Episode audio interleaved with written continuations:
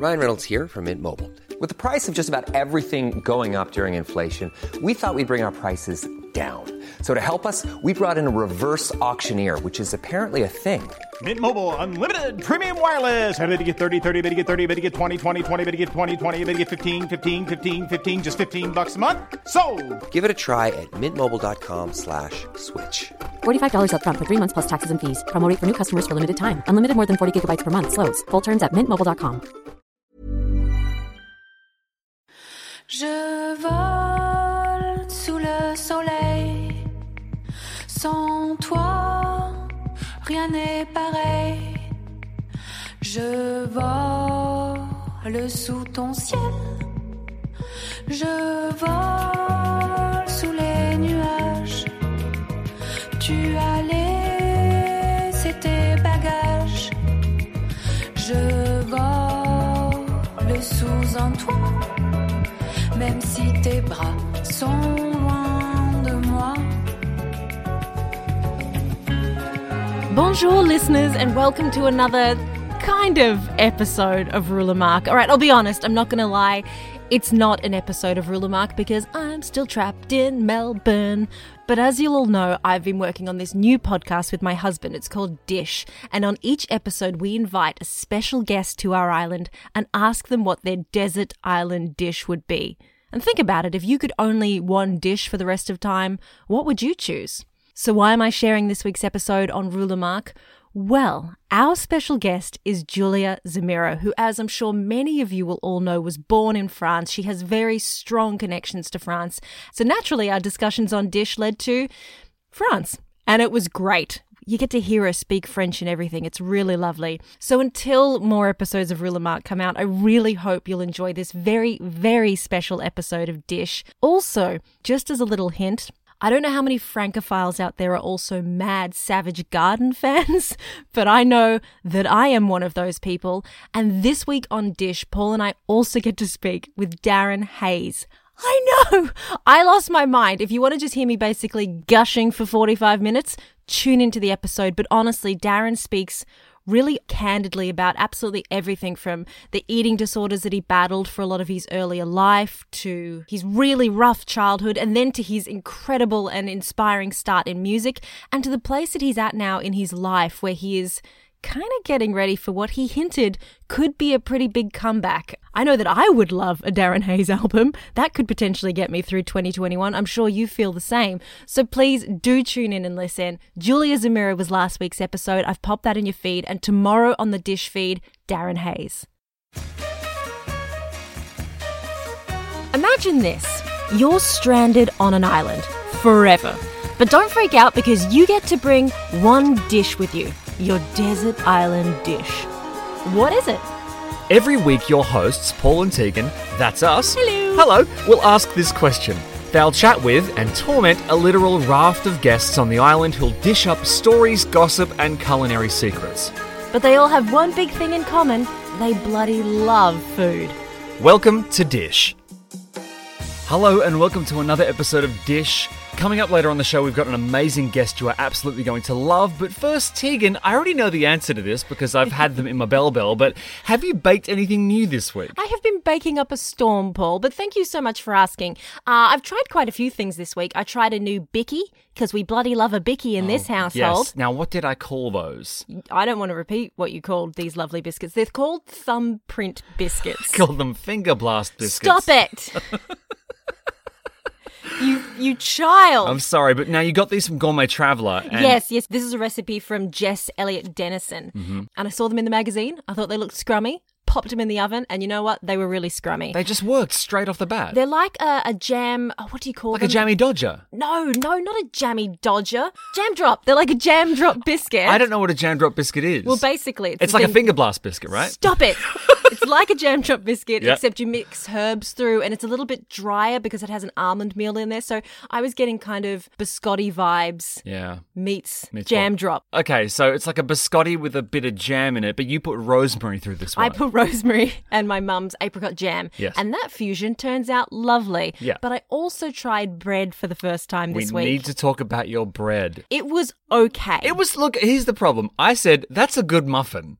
This is the thing. So I don't know if it's that we're buying the wrong type of flour. We're getting the cheap flour from the supermarket, and I think that could be the big problem. Yeah. But we've both tried bread now, and it's come out a little dense. A little sweet. And I know that there is an alchemy to bread. I'm very aware that I'm not going to get this on my first swing at it. Mm-hmm. But it's all been tasting far too sweet, and I don't like a sweet bread. But I followed Paul Hollywood's recipe in his, I think it's his 100 favorite loaves or something like that. We got his book. Yeah. I I'm really happy in that the first loaf I made, you know, it looked like bread, but it wasn't scrummy enough that I want to come back and visit it every day. So I do need to improve on that bread process. What's interesting is I tried a loaf a couple of weeks back using the same flour, and I'm starting to think, much like with everything else we cook, if you go for the good ingredients, it tastes completely different. So I've bought a fancy flour. Yep. I went out and I got a fancy one. It's called Spitfire flour. Mm-hmm. Um, and, you know, it's either going to defend us from the German invasion or it's going to make a really good loaf of bread. I'm not sure which one. Just throwing a cob loaf at the Jerry's.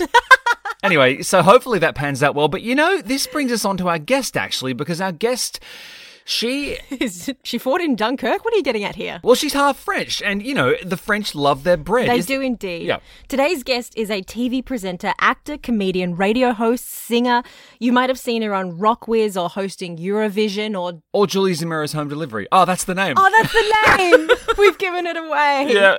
Look, we cannot express how excited we are to have Julia Zemiro on the show. If there's anyone who can survive the horrors of this island, maybe it's her. Completely given up trying to sell it as a livable place, haven't we? I have to admit, though, if the SAS guy didn't make it, I don't know how Julia's going to go. But you never know. Well, here she is, Julia Zemiro.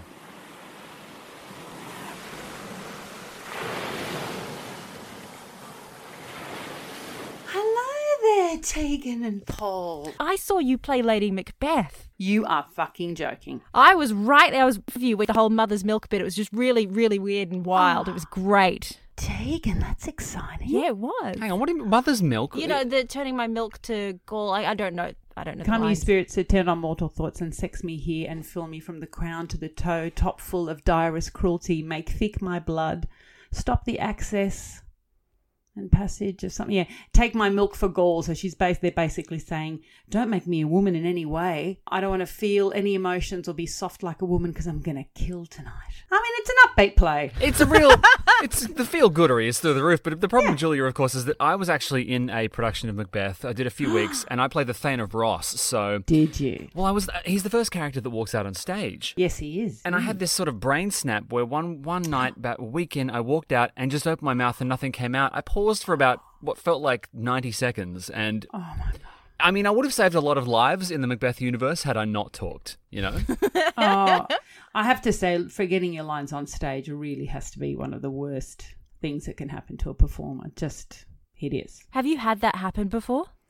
Yes, I did a fantastic, you know, we're at university, Sydney Uni, and a bunch of us women got together. We did a women's cabaret, and it was great. It was called Vera Go Go's, and um, and we did all different bits of different parts. So we got a great monologue from here, and we get a great song from there, and it was amazing. And on opening night, it's full house, and I opened the second half with a fantastic monologue from a play by Sarah Daniels, I think, called Masterpieces.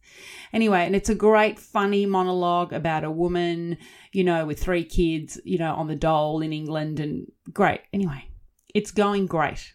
And I get to about the third page of it in my mind, and I get this big laugh on something, and I'm like, and I got a bit distracted, I think, by the great big laugh and the reaction, and then lost my place. And you know, you do what you did, Paul, hanging in there, and you hang in there, and at first the audience starts to laugh because they think it's sort of this funny, dramatic pause or something, and then the dawning on all of us that I had forgotten where I was, Oh, and they're now so, feeling sorry for me, oh. and I'm searching in my mind, and then all of a sudden, page seven of the monologue came to me. So you've missed all this stuff in between.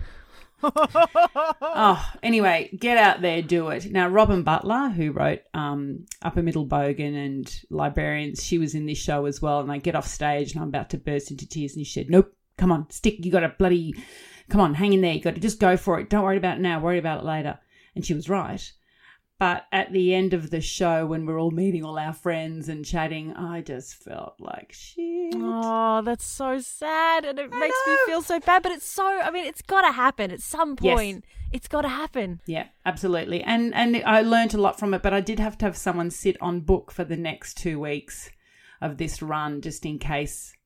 I think it, I, I forgot it. I think it's about preparation. I hadn't quite properly, deeply prepared and perf- and rehearsed it enough. I think. Let's say, okay, let's let's apply this to food. Let's say you've got a recipe and you are cooking the recipe from memory. Let's say you've gone on holiday and you don't have the recipe with you, right? Mm. And there's time pressure because you're cooking for somebody, and then you forget a big chunk, and then you skip to page the figurative page seven. is, is it going to be edible? Is the effort enough? Can you salvage things that way? Okay, well, as you well know, you know, if as we've seen so many times on on the televisions, oh, particularly the children's Master Chef. Oh, there was an episode with a little girl, and her her thing was baking. She was a brilliant baker. You didn't have there wasn't a better baker in the lot of them, and they finally get a challenge where they have to bake, and she completely forgets the flour Oh, in the cake. yeah. Like she's just, you know what I mean? She just has a complete. Now that cake won't be great. You know, there are things you can't, especially with baking and all that. But with savoury, I reckon you can always improvise, can't you? There's always something in the cupboard that you can get out. It'll be a little bottle of ketchup mayonnaise that'll put in there and go a little bit of sweetness, a little bit of salt, or it might be. um Oh, you know, what can I? I- I need some rice or something to, to sort of soak it all up, or you'll chuck in some cream or some yogurt to save something. But I mean, yeah, I think baking's a tough one, but you've always got to try. They're the best moments, aren't they, when it all goes horribly wrong? I, I do agree, but I think that all those those wonderful solutions that you were rolling off then, those come to somebody who has that Grounding. ingrained, yeah, the grounding in that cooking instinct. And I I believe that you have such a long and wonderful history with food. Am I right that you grew up on top of a restaurant? Paul was telling me you lived Yes, above um, a restaurant. Yeah, we did. So, um, my mum's Australian. She went to France. She met my dad there. He had done lots of different things, but when they came to Australia, um, in King's Cross, there was this very fancy French restaurant called Le Trianon, and my dad was a waiter there and then became front of house sort of maitre d'. And I think you watch them all cooking and think, well, I can't cook, I'm not trained, but I'd really love to run my own business. And let's face it, small business, Australia, that's the thing to do in mm. 1970, whatever it is, too. And he bought a going concern, and it was a restaurant. He bought the business in Bondi Road in Bondi, and it was called the Home Cooking Restaurant. And for a dollar twenty-five, you got a three-course meal. I know. I know. Happy times. Happy times. So, you, I mean, and and and just let's just let's just pull back your expectations on that though. So it was an Aussie restaurant. It was Aussie food, or let, let's say more English food. So you could get you'd get a soup, a bowl of soup, and then a roast of your choice. So that you'd either get roast chicken or roast beef or roast lamb, and then there'd be you know baked potato and three veg. And then for dessert, you'd get rhubarb or perhaps a jelly and ice cream Nice. or steamed pudding with custard. And my dad, being French, looked at this food and just went, What is this? But the restaurant was full every night and really popular, and it opened at five and it closed at eight.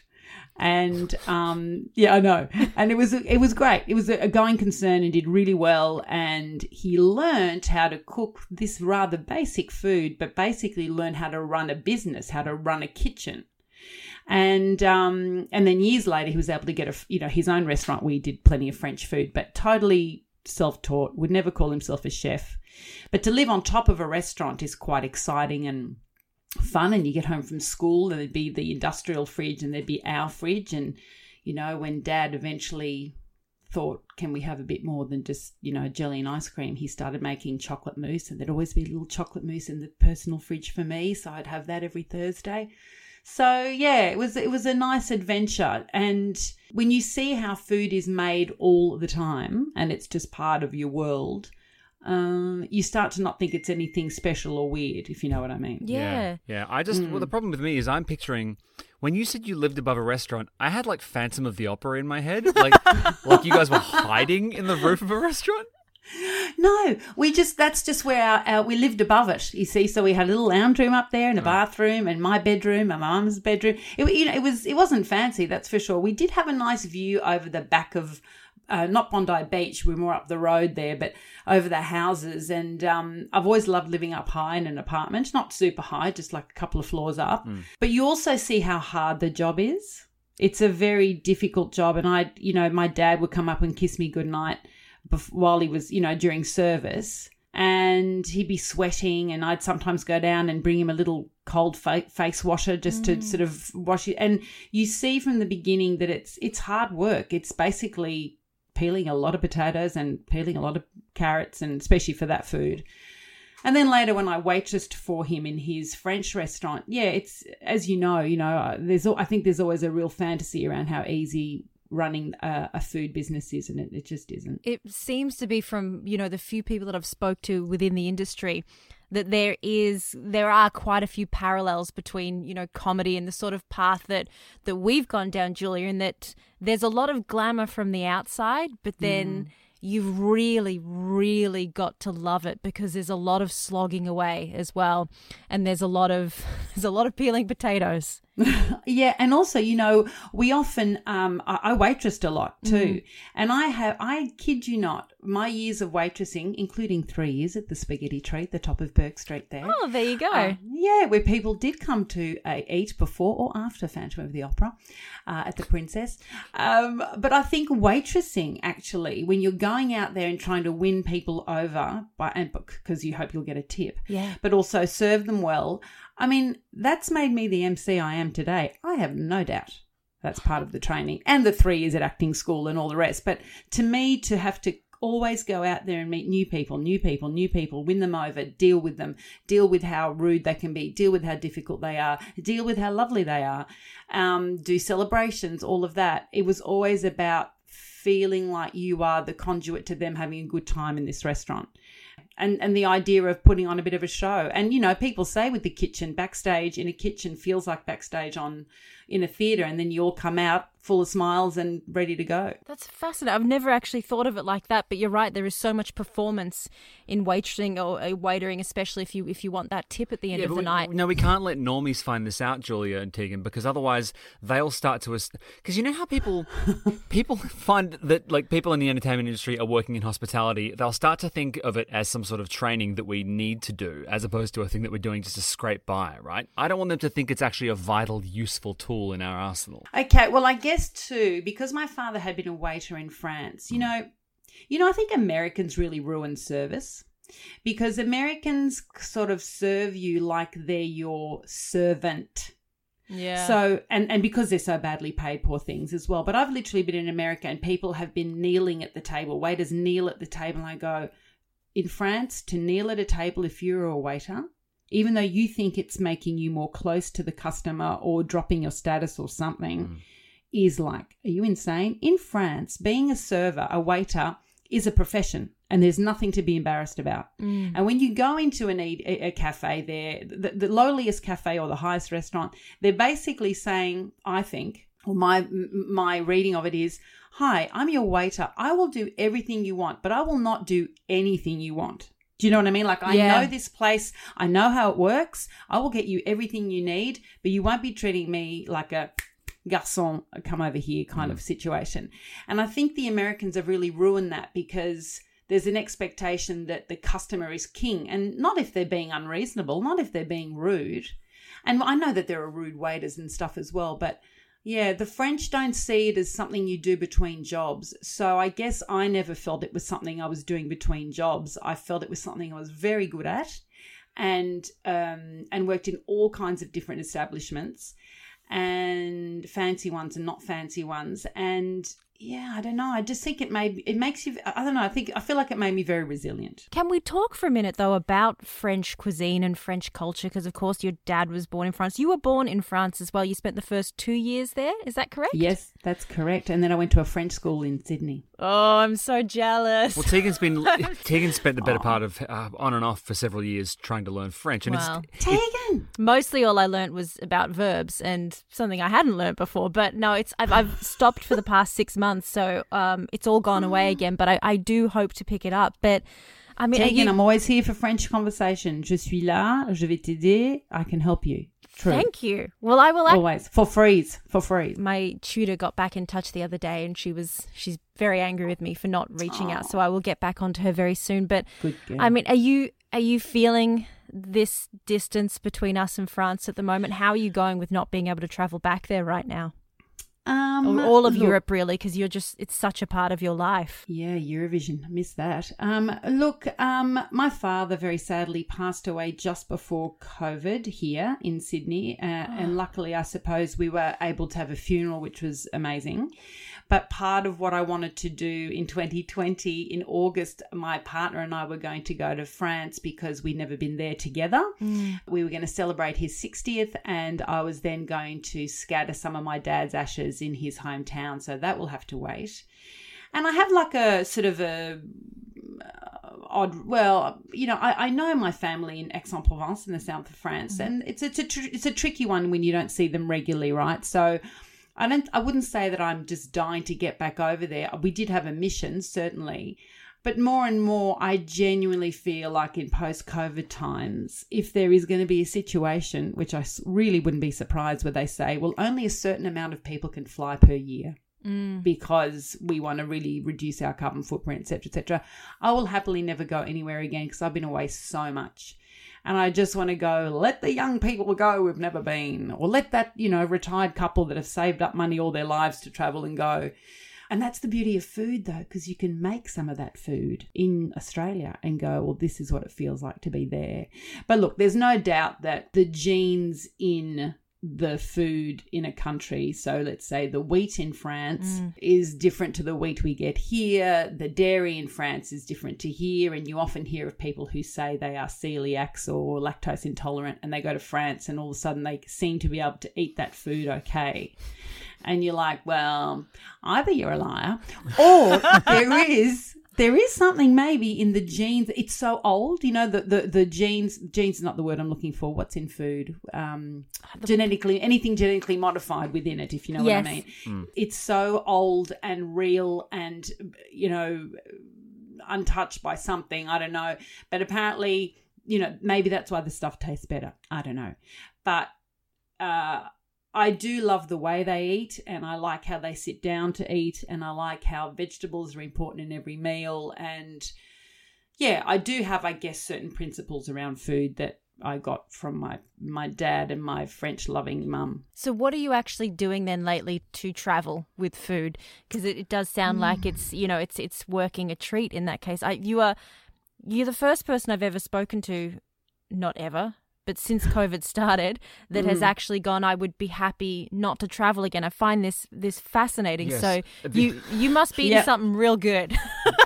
no, well, I guess I guess I've travelled so much because of say Eurovision, Yeah. where I'd go away once a year, and I didn't travel at all in my th- in my thirties. Really, this all happened in my forties. I'm really I don't want to go all deep meaningful on you, but I'm really feeling the weight on my shoulders of what are, what are, what are people going to young people going to dream about Yeah. if they can't go anywhere, right? And I feel like honestly. I could die tomorrow having gone to some amazing places, eaten some amazing, gone to some amazing places, eaten some amazing meals, had amazing love stories, had amazing friends. It's fine. But I just think that what is a new budding performer, let's say, where the hell are they going to perform now? What's going to get them excited? Um, what about the middle I, I don't know. I just I just feel like if at some point they're going to say, well, only a certain amount of people can fly every year, I'm happy to stand down because I feel nervous about flying again. I feel nervous about getting back and forth and maybe catching COVID. And part of me goes, well, I'm 54. Maybe I'm done.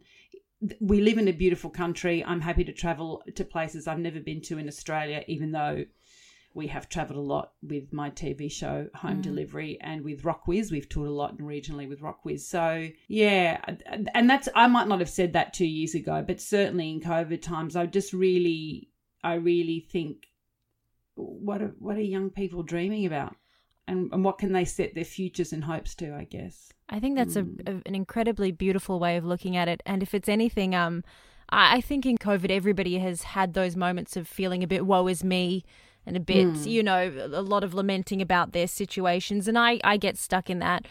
And I went out to the pub about a week ago. Uh, no, it would have been a little bit earlier before lockdown with a friend who is a high school teacher. Hmm. And we were looking at it through the eyes of, of, um, what it must feel like to have been in year 11 or year 12 and have hmm. no contact with your schoolmates or to be just at that point where you were just about to go into university or just go out there into the world and have it all closed down and and we're all going through struggles. But I I had a really similar thought of going yeah, I've, I've, I'm, I'm, I'm okay in this moment to sit in my apartment with my husband and to cook, and that's, and that's all right because I have had a lot of things before that, and um, yeah, it's interesting. I've, I've not heard anybody else talking about it quite that way, so it's, yeah, it's lovely. It's, I think it's a really nice way of looking at it. But let's say we go back two years and, uh, you know, before you had this sort of watershed moment, Julia, were there any moments, um, were there any countries that you had on your kind of like must see bucket list before all this stuff, you know, fell? Yes.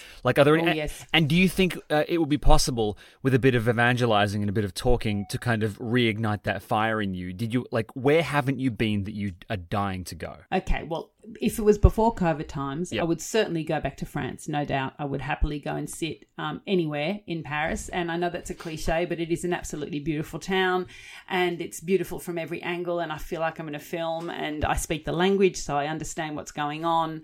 Uh, I love it, love it, love it, love it. I've been to Denmark a lot, which I love too, because my partner's Danish and I love the vibe there, but I've not been to Iceland. Oh, That's where I'd like to go. Yeah, I would love to go to Reykjavik. I'd love to find Björk to do a home delivery. that would be so. do you know what I mean? Yeah. Oh, I mean, because you know so much of her. A lot of her music is is so. She talks a lot about landscape, and you, we know that landscape made a big is a big part of her. So to walk along some kind of barren, volcanic, black kind of you know mountain and have her talk about her music. Oh my god. With a little bottle of something. Oh, yes, please. But can you imagine? I'm just sitting here thinking. I mean, first of all, we have to get Björk on the show, and we have to get you on the show with Björk. But Oh, my I mean, God. how much of a destination and your desire to travel to it comes down to the food in that place? So I couldn't tell Heaps. you really because I I know for you, but I couldn't tell you what I couldn't. uh, What is Icelandic food like? Do you yeah, know what they no. eat? I mean, sure, Paul Tegan, I'm not going there for the food. That's absolutely correct. I'm going there for the vibe. And no, you will not get anything fresh there. So I would say, and even Denmark, they've, yeah, I mean, you know, 20 years ago, you'd be lucky to have some garlic in any dish there. That's not their vibe either. They're very simple. No, Italy. Italy's the place to go for food. I mean, and in my final dish, you know, that I'll tell you about, um, even though it's not technically Italian, but I mean anything with tomato or roast tomato in it, that sort of that people say there's an, anum- an umami flavor to tomato or baked tomato. That is my jam, and uh, I would go any. Oh my god, anything. It's also fresh and olive oily and olivey and greeny and oh my god, the tastes are unbelievable and pasta's delicious and yeah, I think Italy would be the place. I haven't been there enough, I've got to say, but um, any kind of Italian food in, in that way. And the south of France, in a way, has its Italian vibe. So the north of France certainly has the colder weather and the richer sauces and a lot of creamy stuff. And but the more you south you go, and close to uh, Marseille, which is a port town where they make bouillabaisse, and it can only taste it. It tastes a certain way there because they're using certain fish from a salty sea like the Mediterranean. You know that'd be magical. I'd love to go go back there, and they have certainly have like an Italian influence there on on the side there on the right hand side of the country, uh, where I'm from and my dad's from. So. Yeah, that's where I'd go for food. No, I don't think I'll be getting anything fresh in Iceland. No. You're there for the baths. Björk is so esoteric, but I can't see her eating. I think she kind of just uses photosynthesis I or think she vibes just from yeah, Yeah. flower. I don't know. I'm not sure. Oh, then music feeds her. Music feeds her. Exactly. Singing feeds her. Hiring for your small business? If you're not looking for professionals on LinkedIn, you're looking in the wrong place. That's like looking for your car keys in a fish tank. LinkedIn helps you hire professionals you can't find anywhere else, even those who aren't actively searching for a new job but might be open to the perfect role. In a given month, over 70% of LinkedIn users don't even visit other leading job sites. So start looking in the right place. With LinkedIn, you can hire professionals like a professional. Post your free job on linkedin.com/people slash people today. I can guess though that there is another place that you probably would like to travel to just for the vibes and not so much the food. In fact, I know this because this is Oh, no. somewhat how you and Paul got to know each other. Uh, so you both started chatting online. Correct me if I'm wrong, because you were both Hmm. fanning out, crushing, if you will, on the actor. On Douglas Henshall. Douglas, who is Oh. the lead of the incredibly wonderful television show Shetland. Is that correct? Is that how you both know each other? Yeah, I mean, I, I do look for the occasional person online uh, that might be into Shetland. I mean, I'm not going to shove it down people's throats, but I, I mean, you know, I mean, Paul, you'll agree with me that Shetland, the islands, and where that where they film that show, it's not unlike Iceland. No, it's not. But I mean, part of the reason I want to go there is, I, you're right. I wouldn't want to go for the food. I want to go there to see Jimmy Perez swanning around with his beautiful peacoat. Yes. Oh, what, what a prince! Oh, what a time! but I mean, I reckon the seafood would be great there. So I guess if you know, if I, and I really do like seafood, I'd be interested in that. Keep it, you know, keep it simple, everyone. There must be a nice fancy restaurant there. You'd and I know so. I've heard that you, I've heard that you and, and Tegan enjoy fish and chip as well. You like a bit of fish and chip, and yeah, you know, that I love the idea of going to many, many towns, just ordering the same meal and going, how do you do your fish and chips, or how do you do your chocolate mousse, and suss it out. But um, oh Shetland, I mean, I love it. I love the accent. I love the darkness. I love the ruggeds, like you said, that the peacoat. I didn't even know it was a place. I thought it was only a pony, and then I Did started, I just I, I didn't realize. I was like, "Oh, what's this place? Shetland." I it's a it's a whole. There's a whole other island above Scotland. Yeah. I didn't Yeah. even know. I wonder Yeah. if people have that about Tasmania, and they go, I mean, I- "What?" It, look, it's the vibe of it. Definitely the vibe. You know, where you those sea towns, and also when you watch a lot of Danish TV shows, which we all have, and I mean I adore as well. They're always going up to Greenland to do something. So there's this. Oh, how far are you going to go? Will you get back in time? And you know the cops are coming. Oh no, we're going to get the national cops versus the federal cops versus the local cops, and they're all coming back and forth. And doesn't Jimmy Perez hate that when people come in to tell him what to do? Um, no, I love that show. I love it. Oh, great. Well, we can start up maybe a fan club. You, ah. you guys can have the Jimmy Perez fan club, and we'll have the Tosh fan club because I bloody love Tosh. I love Tosh. I do have a, a confession to make. I just tweeted at Douglas and asked him to come on the show. Now you did not. I did. Here's the problem: if he comes on the show, uh, we'd like to formally invite you on to be a co-host. If you'd like, if you'd like to come on with us. God, oh my god, we've got to do a Zoom so we can all see each Oh, I see his beautiful face. I just want to say the other thing I love about Tosh and Jimmy Perez is that relationship. I think we spoke we spoke about it on on my- on Twitter, Yes, we um, did. didn't we, Paul? But it's that notion of um, this woman who works with him, who he never condescends to, never patronizes, Mm. really supportive, and they're just they're mates, but they're workmates. And you know, sometimes people tweet, "I wish they'd get together." And I'm like, "Are you insane? Do you not get the vibe of what's going on here? They're they're equals in measure in different measures. Mean, it's very strange when people suggest things like that. They're a great, great team. I agree, and this is rare for me to say because whenever I'm watching a television show, I'm like, just kiss. I want people to get their pants off right away, and You know I you can kiss without getting your pants off. right? what? Oh, but I mean, Tegan, he does need to find love, though. I mean, it's getting ridiculous now. I mean, you know, he's a yeah, he's missed out. He absolutely needs to find love, and I'm all there for that. But I completely agree with you. It's not Tosh. No, 'cause it's him- not no, Tosh. Him getting Jimmy per- Jimmy Perez getting together with Tosh is like Inspector Gadget getting together with Penny. Like it's not right. Oh, Paul, you've bought all the goods there. That's nice what you've done there. That's lovely. Well, this makes me feel good though. I like that you've got the love of this show, Shetland, because I'm ah. hoping that we can, you know, evolve our as yet unnamed island, which you're now trapped on. And we didn't set that up at the beginning. And I find that ironic No. that by talking about forgetting lines, we forgot to tell you that you're on our island. Now, Um, I, I love that. I'm on your island, and and we love islands. We've talked about the Shetland Islands. I mean, you know, maybe you could call your show, show the Shetland dish. Shit oh. Island, Shetland Island, Shetland, Shetland dish. Can't say it. Shetland Dish Island. We'll make it work. We'll make it work. Jimmy will love it. Oh, he will definitely. I did have a suggestion for your for your show because I did hear on a couple of your other podcasts that you're looking. So you know, there's a dish. I don't know if you've ever heard of that dessert floating islands. I feel like this might have been a very 70s mm. dish. Is that correct? Absolutely correct, Tegan. Um, it's in France. It's called Île Flottante, which is just floating island. And I first had it in Corsica, where my godparents used to live, which is just off the side of France. It's like the Tasmania to Australia, off into the off the side, the little island. This lovely, my godmother's mother made it, and it came out, and I thought, oh my god, what is that? And it was like a big dish of custard, more like a an anglaise, a creme anglaise, a bit more watery than a creme pâtissière. It was like a custardy, custardy sea. And in the sea, this yellow sea, are these floating meringue, but not even hard meringue. It's like egg whites that they've kind of sweet egg whites that they've kind of steamed or boiled, and then they treacle and they sort of drizzle this sort of treacly caramel over the top. And you look at it and you go, that looks disgusting and it's quite delicious because it's a little bit floaty and a little bit um, foamy and a little bit chewy and a little bit sweet, and then you get all this yummy custard. So, floating islands is what you could call it. I quite like that because we are a floating island. We are unmoored.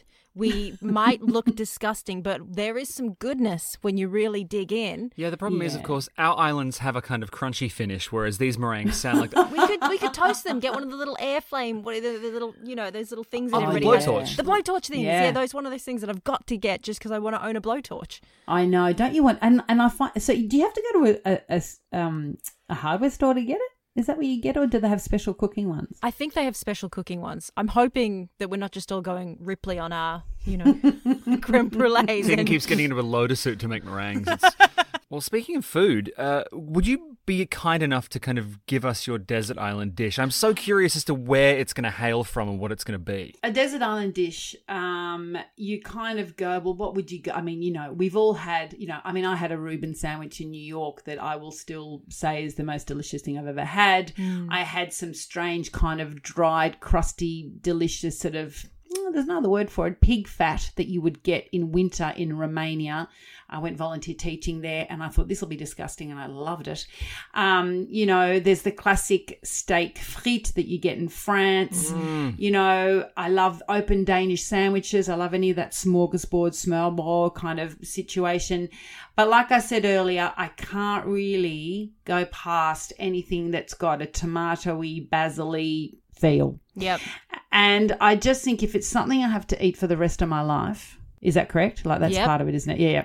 And if it's something to, it's something to that. Um, I mean, you want to be a regular, don't you? I mean, I'm not going to go there, right, and just eat rubbish. I'm not.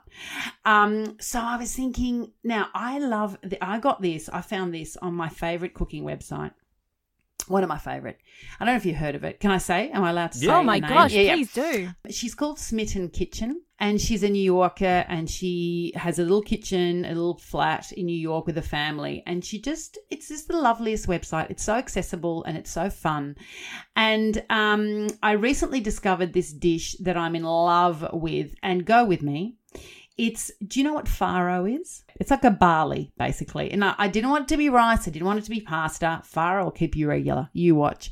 Anyway, farro. So it's like a barley. It's hard. And then you have to boil it or cook it with a liquid to kind of plump it up and make it delicious. It's a little bit chewy. And I quite like that. I like a little bit of a give on, you know, you're going to really work for your uh, for your meal, and it's a baked farro with summer vegetables.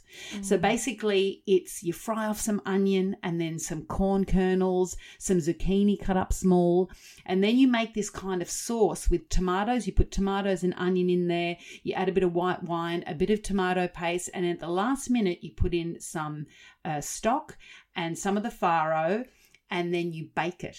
So the whole thing goes in the oven. So I'm thinking on my island, I would always have a fire going and I'd have a good sturdy, hopefully, plate, you know, thing that I can cook in, like a big sort of uh, cast iron pot.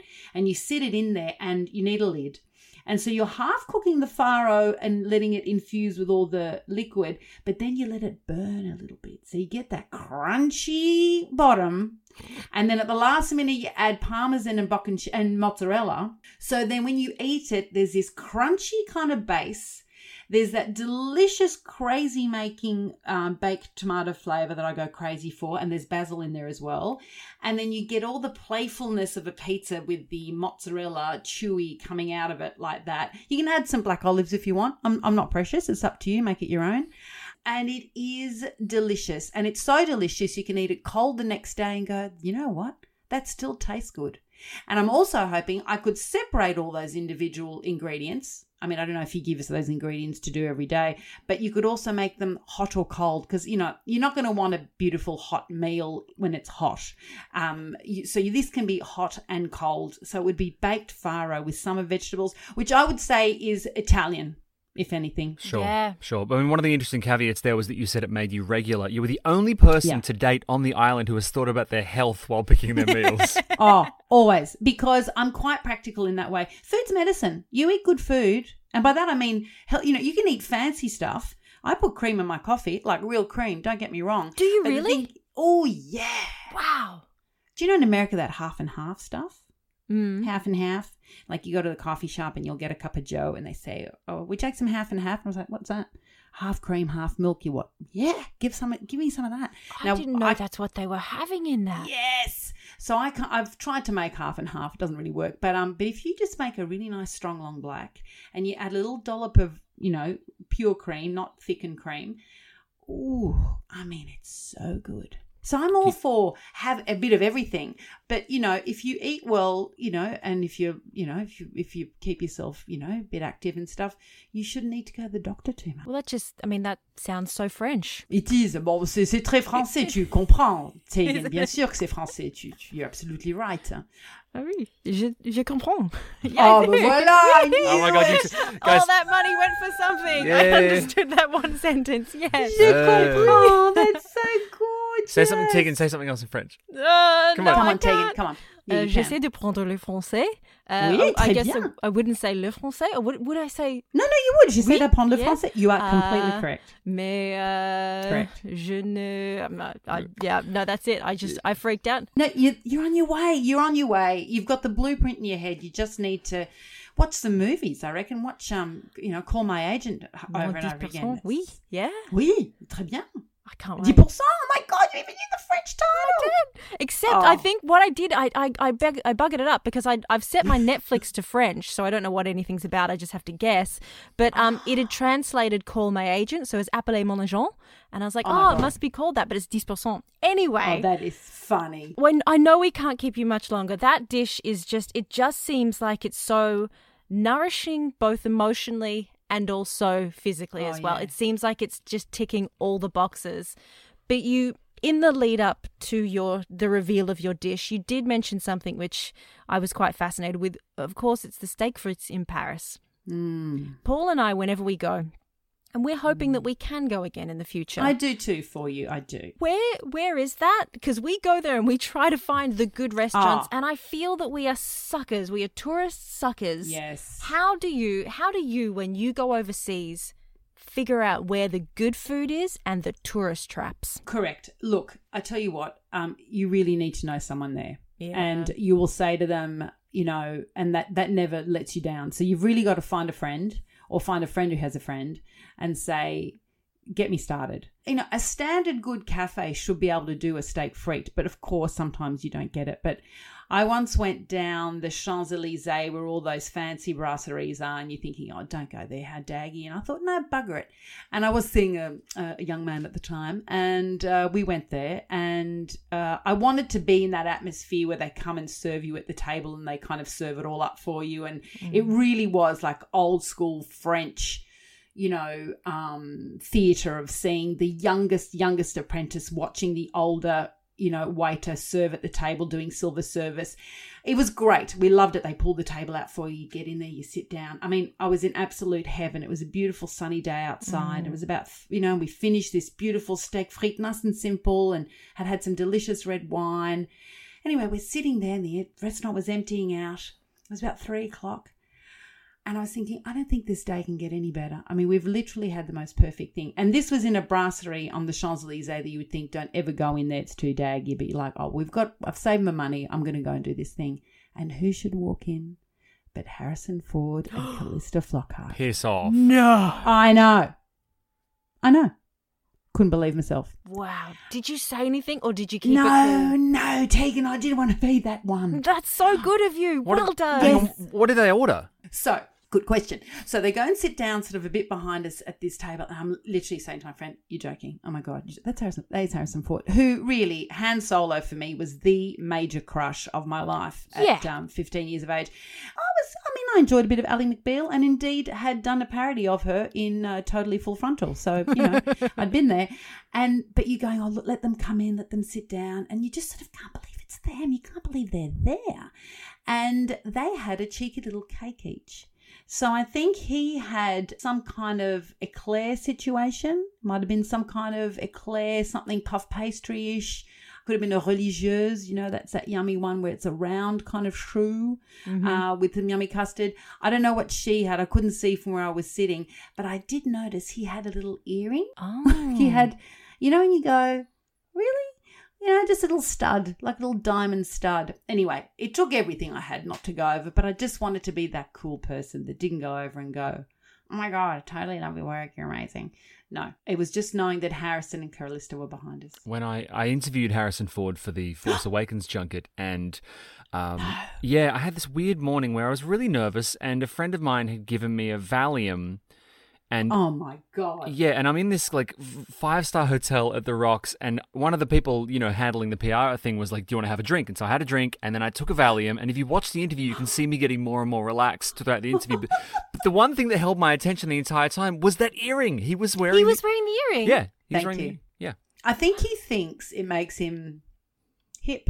I don't know. I I'm don't- not sure about that. What was he like though, Paul? Was he, you know, because he's, you know, well known for being quite a punish as an interviewee. he was great. He actually really liked me, and I think part of the reason that he liked me, I think, is because I, I Was it because you were off your face? I think it might be. I, I, I seriously, I urge you and the listeners to go and watch this interview because my posture and my physicality change d- demonstrably. Oh my I, God. I think one eye's half shut by the end. It's not Stop great. it. What happened was basically I, I started talking about things that weren't related to the movie, and I think one of the things we try and do on Dish is talk about, and we try and go off topic, but with you, food is just such a natural language for you that it's been hard to stay away from the food talk. So, I, and look, I've listened to a few of the podcasts. I listened to Celia's uh, and Melissa. Hmm. And uh, can I just have one? Can I just say one more thing about fussy eaters? Yes, please.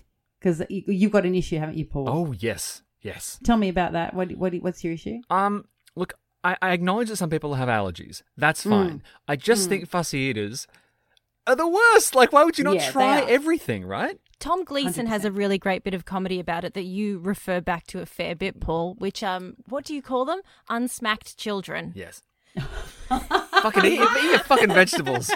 Just Oh, try something. 100%. Yeah, yeah.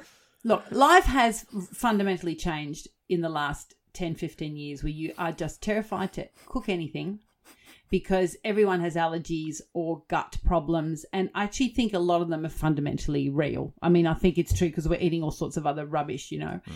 But I do think that the funny eater, the fussy eater, is that if you haven't grown up being offered strange and interesting foods regularly, because you know they often say with kids, if you put it down once and they never eat it, that's not good enough. Put it out all the time. Yeah. Which is why you should try not to make food for your kids different to you. You make what you like, and they can have some of it. That's what I say. You make what you like, have some. So that they might taste an oyster every now and then, or they might have a little bit of a play with stuff that has a little bit of spice, a little bit of something. And I think a lot of fussy eaters have not had that experience of eating. Like my parents used to get artichokes and like full artichokes and you boil them up and they would eat all the leaves. They'd eat the leaves and scrape all that off and dip it in yummy sort of salad dressing. And then when they got to the heart which is the best part they would mash that up and give it to me. Right. so to have had the taste of mushed up delicious artichoke heart as a baby and a toddler i don't know. I reckon it opens up your, your taste bud. And you know and, and artichokes weren't fancy in france. They were just you just grew them in the garden. There they were. It was not a fancy thing like mm. it is now so I think sometimes fussy eaters have not had that that little thing open. And sometimes it's emotional fussy eating. You know, it's it's it's very tricky. But yeah, then there's those people who go, I don't eat bacon, and then you see them having a bacon burger somewhere, and you're very angry because I had put bacon in that delicious frittata, and I had to make something different for you. I'm pretty annoyed about it. It's just the word frittata made them panic, I think. You know? God. Well, thank you you so much. What What are you off to cook today? Have you got anything fun that you're cooking this evening? Look, I did make a delicious ossobuco yesterday. Uh, and uh, gee, the ossobuco doesn't that just keep on giving? Uh, reheating anything, something's reheated. Wow, they get better and better. So I think tonight I'm going to ragu it up a bit. I'm going to make it a little bit more, you know, just pull it all apart, and we might have it with pasta. Lovely. And have like a like a ragu pasta or Oh my god, that sounds divine. Well, you know, Mm, uh, I mean, pretty you think that's what you're having, but actually, uh, you're having a farro because That's you're trapped right. You're Yeah. trapped. I keep Oh, yeah. forgetting. I'm I having keep trapped. Yeah. forgetting. Still, yeah, I'm I'll glad- send you the recipe. Yes, please do. Share your recipe. Uh, for now, or I'll give this a go. Uh, merci beaucoup vot- uh, pour votre temps and Oh. j'aime votre travail. Or would it be j'adore? I always get confused with the j'aime versus j'adore. But anyway, I do love your Mate, work. so and do I. But I, I, lo- I'll take both. Thank you so much for being here with us and, and for agreeing to give up your life and come and spend it on our floating island. Yes, welcome to this hellhole. Oh, Tegan, Paul, this has literally been the highlight of my week to be able to talk about food to two lovely people in this crazy COVID downtime.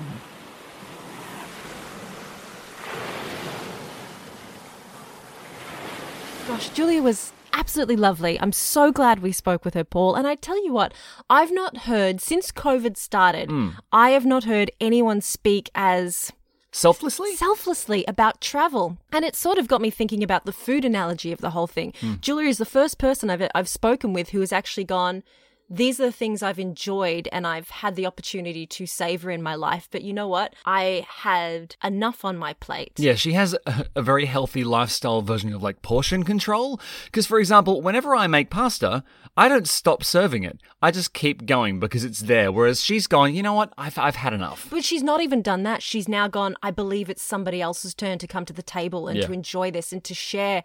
It's um it's a really lovely way of looking at things. I don't know if I'm there quite yet. I get this thing that whenever I see another country on television, no, I get this little dull thump in my stomach. It's like I'm missing a person. No, that's that's gastro. You're very sick. It's all the bad bread I'm baking. this weird, cheap, sweet, weevil-ridden bread. So before I do any of that, I am truly, madly, deeply excited because next week we have a very incredible guest. I knew I loved him before I met him. Hang on. I think I see what you're doing here. I uh, I would go to the moon and back for this guest, and he's got big news. We're so excited to share it with you. So make sure you tune into next week's episode of Dish to hear from the man who wrote the famous song about cannonballs, or maybe it's cannibals. It's cannibals. it's it's cannibals. well, we're on an island where we talk about food, so I think cannibals is probably appropriate. Must have been cannibals. Yeah. Don't forget to follow us on Instagram at Dish Island. Dish is part of the Acast Creator Network.